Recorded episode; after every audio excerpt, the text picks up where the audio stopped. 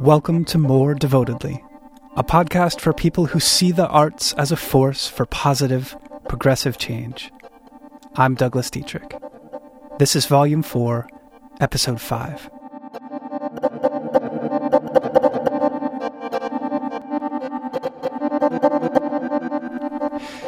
In July 2020, the Native Arts and Cultures Foundation announced that beginning in 2021, ownership of the Yale Union Building, located in Portland, Oregon's inner southeast, would be transferred to the Native Arts and Culture Foundation, and the Yale Union organization will dissolve.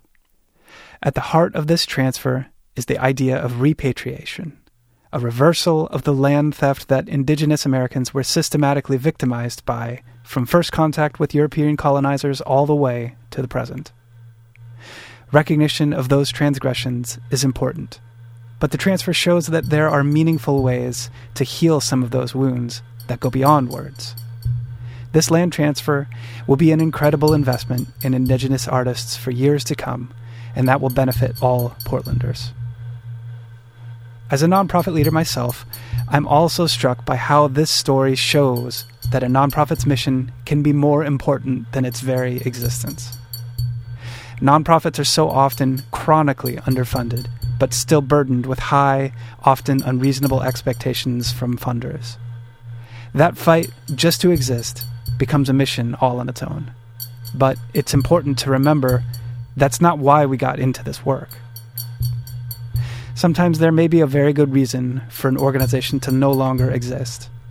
Yale Union, an organization that is led by a desire to support artists, propose new modes of production, and stimulate the ongoing public discourse around art, decided that it could be best to pursue that mission by giving its most central asset to a native led organization.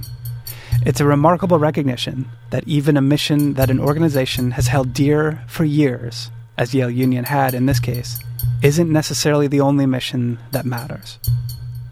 To learn more about the transfer and to talk about what it will mean for Native Arts and Culture Foundation, I spoke to Joy Harjo, who is the chair of the organization's board of directors and the poet laureate of the United States. We talked about this historic repatriation, about her role as poet laureate in a toxic time in American politics, and how she found her voice through poetry and music. Here's the episode.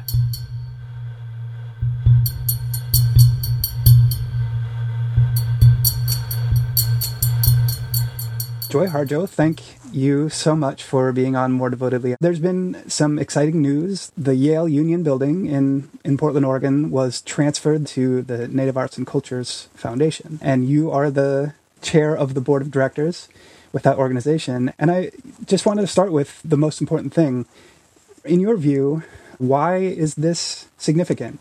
I think it's well, it's significant on so many levels. I don't know in the you know even in U.S. nonprofit history if there's ever been a building donated to an indigenous or native arts organization. I think this is a first, but it's so exciting about what it means for for local native arts as well as national and maybe even international you know, and there's there's so much that can happen there in terms of shows and and um, meetings. All you know, it's it's it's endless. You know, the possibilities of what what could you know what could happen there because that that uh, building it has quite a history, but you know, it, it's really become a kind of community arts place.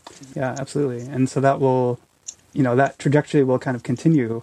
The origination of Portland was, you know, there there were native people that were living in that area, of course. Um, and so this this idea of repatriating, recognizing that debt and giving back, you know, in this way is, like you said, I can't find another example of it happening in this way.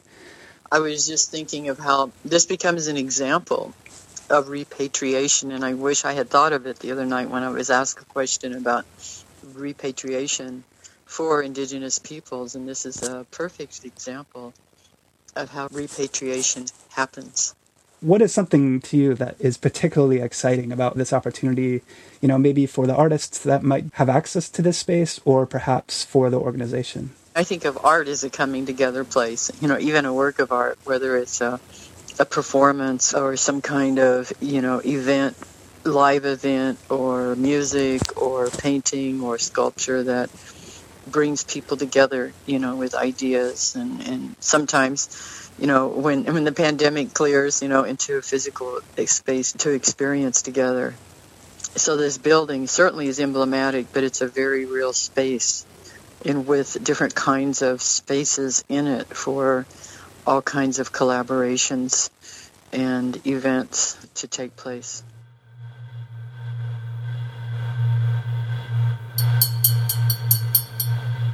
Do you have any any thoughts about perhaps why this moment? It's a very difficult time. It's a time of change. It's there's pain. There's also rebirth. Kind of all of these things are happening right now, um, and and this thing among them. And I'm curious, does it take any special significance for this to be happening right now in this moment? Well, in these kinds of moments of immense social transformation, we're challenged. We're being challenged we've been challenged utterly on so many levels. You know, the with earth changes, climate change, governmental shift and, and chaos. The arts have always been those places. They're almost like transformer stations. Think of a piece of art or even a art movements or even places like Black Mountain Institute, you know, Black right. Mountain, for instance as they become transformers of, of culture, transformers in times of shifts. And so I see the building has the potential to work like that, to be a, a, a place almost like a transformer station to uh, engender the production and the sharing of what is going to emerge from these times that we're all in because fresh art blooms from these times of great challenge, just like in a fire. I mean, there's these fires that have been going on too. Is that out of the ashes, we'll see green emerge, hmm. and uh, and the ashes will feed. You know, will feed the earth and feed the plants. And you mentioned, uh, you know, part of the excitement of this event is that it sets an example um, and so I wanted to kind of follow up on that again.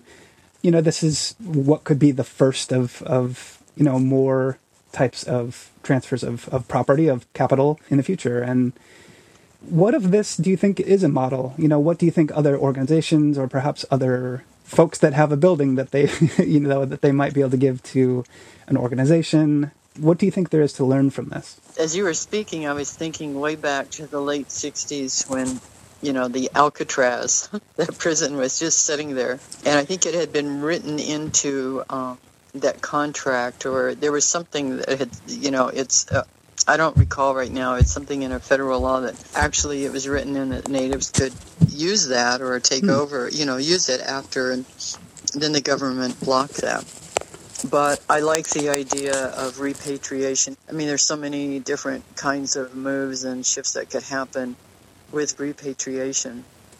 There's so much could happen there. It's ultimately about sharing, you know, or giving back. As we're talking a bit about what's happening right now, and some people are struggling to make sense of the moment, some people are looking to see what they can do to pursue their ideals and, and changes that they would like to see. Um, there are also people that are opportunistically capitalizing on on divisions and things that are becoming even more intense during this time. And so you are the poet laureate of the United States. And I wanted to ask you about, you know, how do you see your role as poet laureate in a moment like this? My position, it's an honorary position. I see it as a service position. So I represent poetry and make, um, you know, help make the public aware of poetry. And it's certainly times like this that we need what poetry provides, you know, an inspiration, uh, ways to speak that are not polarized, and ways to speak and be, you know, past the, the, the rhetoric and the hate to uh, bring people together and to celebrate, you know, to celebrate poetry and the contributions of poets. So, you know, I certainly being a poet laureate during this time has been it's been a little strange because one, we can't go anywhere, right? except right. by by video. We're we're limited, and even politically, we become limited. You know, it's it's it's such a strange time. Um, so, like any poet, like any artist, you know, we have a responsibility to be truth tellers and to keep our eyes, our ears, our hearts, our minds on uh, a way to keep moving forward to inspire, to inspire cohesion and connection in a time in which there are attempts to divide us, to destroy, and to steal. I mean, right. that's that, that's at the core of what's going on. What's at the core is an immense greed and a disrespect and disregard for other people, for the earth, for the sacredness of life. Mm. This is a question you can answer or not. You mentioned um, climate change. Well, the president has disregarded climate change. As an artist, you you speak your mind, and so I'm I'm just curious, how at liberty do you feel in this position, um, kind of in this moment, and and how does that relate, you know, to that interest in trying to bring people together? I was told that I, I can put anything in a poem. And during this pandemic, I have been writing a memoir, but it's, it's sort of like looking back and looking at, you know, going through generations and seeing how the indigenous people have been through pandemics. We've been through major, you know, land theft, attempts to destroy us and culture, and sort of like what the whole world's going through right now. And so I'm able to comment and move in that in that form, in that format, in that form. The book uh, will be out next fall. It's called Poet Warrior: A Call for Love and Justice. So that's how I'm maneuvering, trying to keep eternity in mind because these things change. They will change, and you know it's important that every you know that we all get out to vote. Mm-hmm. It's important that we all have our voices that we speak and that we are heard and that we trust what we're seeing, that we're seeing what we're seeing yeah. that we that we trust that we hear what we're hearing and not to be fooled by fake news and the attempts to to divide and to destroy.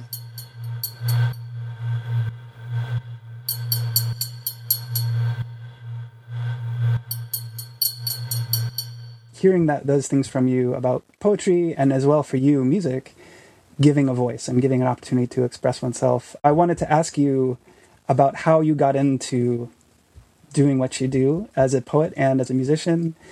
And how did poetry and how did words and how did music create that opportunity for you to find a voice, to express that, and then to use that to bring people together? I came to poetry through my mother's songwriting, and she loved poetry. And uh, but I walked away from music when I was in junior high, and for a number of reasons that I talk about in my new memoir. And, and um, I just started writing poetry when I was like in my mid 20s. And I didn't start playing music until I was in my almost 40. I got my band Joy Harjo and Poetic Justice together. All of my band then was Native attorneys. So Poetic Justice. yeah, nice. Was a good was a good name. Was a good name for the band, but and then I've had other bands since. I I, I usually call it the Arrow Dynamics A R R O W Dynamics band and play with you know whoever I pulled together. But I've played a lot with Larry Mitchell and and um, a core group, Robert Muller and Howard Bass and so on. So this was something that I read in, in, in, an article with NPR, but you mentioned a story that I think that I believe is also in the memoir as well. So you mentioned a story about listening to Miles Davis. My ears uh, perked up a lot to that too because I'm I'm a jazz musician and a trumpet player, kind of in my well, almost a previous life because now I'm producing a podcast and creating a lot of music kind of electronically and not playing the trumpet as much as I used to. But um, for me, it spoke to me a lot because that experience was was very similar for me. That listening to Miles Davis and his just his attitude towards music and the way he played the trumpet and the way he led his groups was really inspirational for me. Um, And you know, I was just I was just curious about that inspiration in particular, or maybe if there are others that are, you know, feeling perhaps more significant right now. How do those motivations keep you motivated to do what you're doing?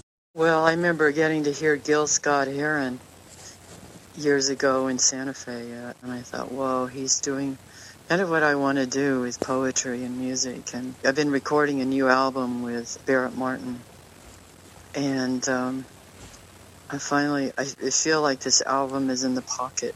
It's like finally, you know, there's the poetry, there's the music, there's some there's singing. I play sax. It's very jazzy and yet very.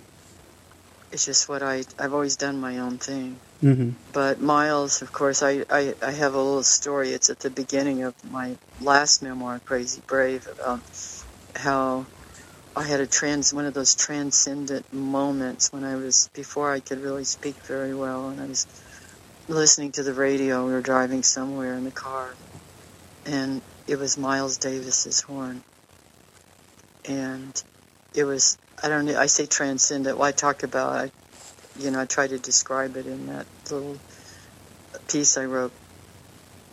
But I've always been deeply moved by jazz. I grew up with my mother was a singer and wrote songs, and we had country swing musicians at our home, and I heard her sing, and so I grew up in that kind of atmosphere. And then when I came to music later on, it was like, oh my gosh, I'm too old, and it's like I couldn't listen to them. It's like becoming a poet, you know. People I was not encouraged to become a poet at all. you know, it's like right. you got kids, how are you going to make a li- all of that? And um, you know, I started playing sax when I was almost 40.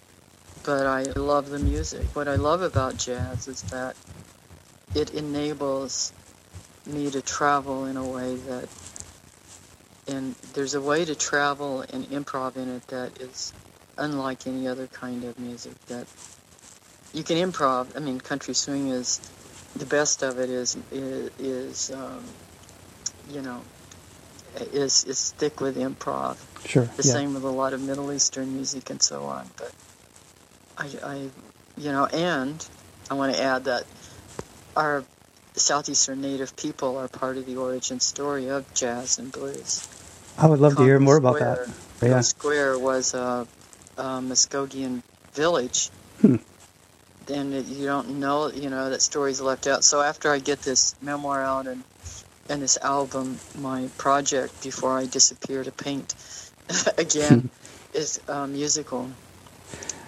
That uh, musical that tells that story through a young band in Tulsa. Oh wow. Has that been premiered yet? No, no, I'm Okay. in, I'm going to go into revisions as soon as I get all this other stuff in. Great. Well, I would love to hear more about that. It sounds like a, you know, a fascinating connection. I find that, um, you know, in, in, in jazz history, just like in most, you know, most views of history that people have, and, and I'm sure poetry is similar, that there's kind of a, you know, there becomes like a prevailing narrative that most people just kind of accept without thinking about it, and and there's almost always more to the story. So, you know, just revealing that part of history, um, you know, both for jazz but also, you know, with indigenous people is is is great to to hear. As you were talking about your mother, uh, there was just one last thing that I wanted to ask you before we go, and that was just this idea of standing on the shoulders of giants, this lineage that we all, you know, you might have it um, by blood, like you have with your mother,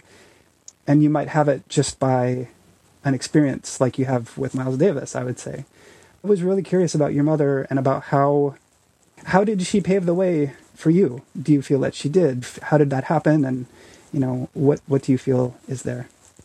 Well, she gave up a lot of that. She wound up, she was writing, uh, when I was really small, she was, and there were just two children. She wound up with four children. She was recording demos. Ernie Fields, who was, um, you know, he had a big jazz band. He took one of her songs and did a cover of it. And, you know, she was thick in the business. And then one of her songs got stolen, and, and I don't know which one it was, but it became a Johnny Mathis hit. I'm not saying he stole it, it's just that somebody stole it and people would get songs and, you know, hmm. shop them to people. So yeah. So she had children. She had two more children. She wound up in a divorce, and you know her music, her music fell away. I have in a, I have a folder of songs that she wrote on on the backs of envelopes, and she always said I can always recognize a hit. yeah, that must have been um, devastating for her to hear it. I'm sure she heard it on the radio or eventually. Yeah. You know. I think about that though, and I think about um, yeah, because she was sending off to music publishers that you know in the backs of magazines. so right. sending just sending her work out like that, which is not a good idea for anybody out there. just to send you keep that in mind. Yeah. To amuse music, yes, keep that. You know, because without getting it, without copywriting it, and even then, you know, it gets tricky. Mm-hmm. Well, Joy, I I have really appreciated talking to you. That idea of passing on a legacy and building for the future, finding ways for more people to find their voice, and especially for Indigenous folks. Um, you know, and, and your mother did that for you in, in, in some ways, and, and NACF, uh, Native Arts and Cultures Foundation, uh, will be doing that even more in Portland, and I'm and I'm really looking forward to that. Um, I run a arts nonprofit in, in Portland as well, Portland Jazz Composers Ensemble, and so. Oh, cool. Yeah, so I'm I'm looking forward to seeing kind of the growth with um, NACF in Portland and, and just excited for them to be. I mean, I guess they're coming across the river from Vancouver, but, uh, you know, to come a little closer to us here. So I appreciate that, and, and, I'm excited, very excited for it, and very inspired to hear about this news. And and yeah, uh, well, I look forward to seeing you at the opening whenever you know the in, in, the physical opening, whenever that might be. Yeah, absolutely. I'm on the email list with NACF, so I'm sure I'll hear about it and hopefully can be there in person, and maybe we can meet in person someday when the apocalypse is over and and all that. So Okay. Great. But, well, thank you, Joy. I, I really appreciate your time and, and thank you so much. Okay. Thank you. All Take right. care. Bye bye.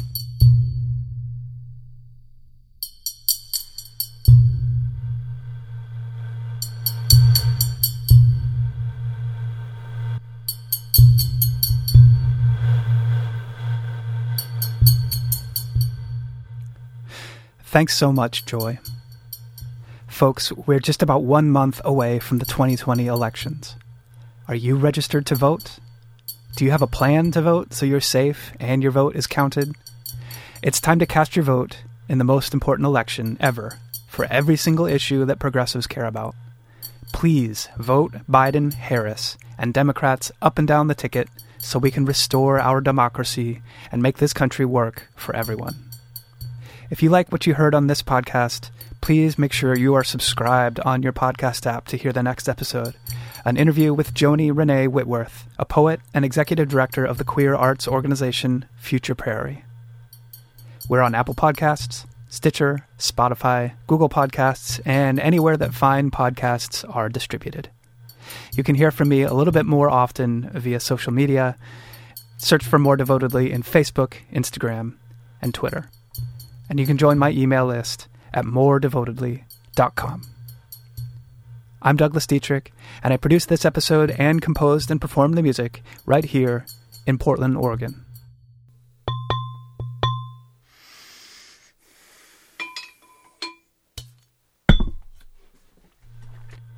What you're doing is beautiful. Can you do it more devotedly?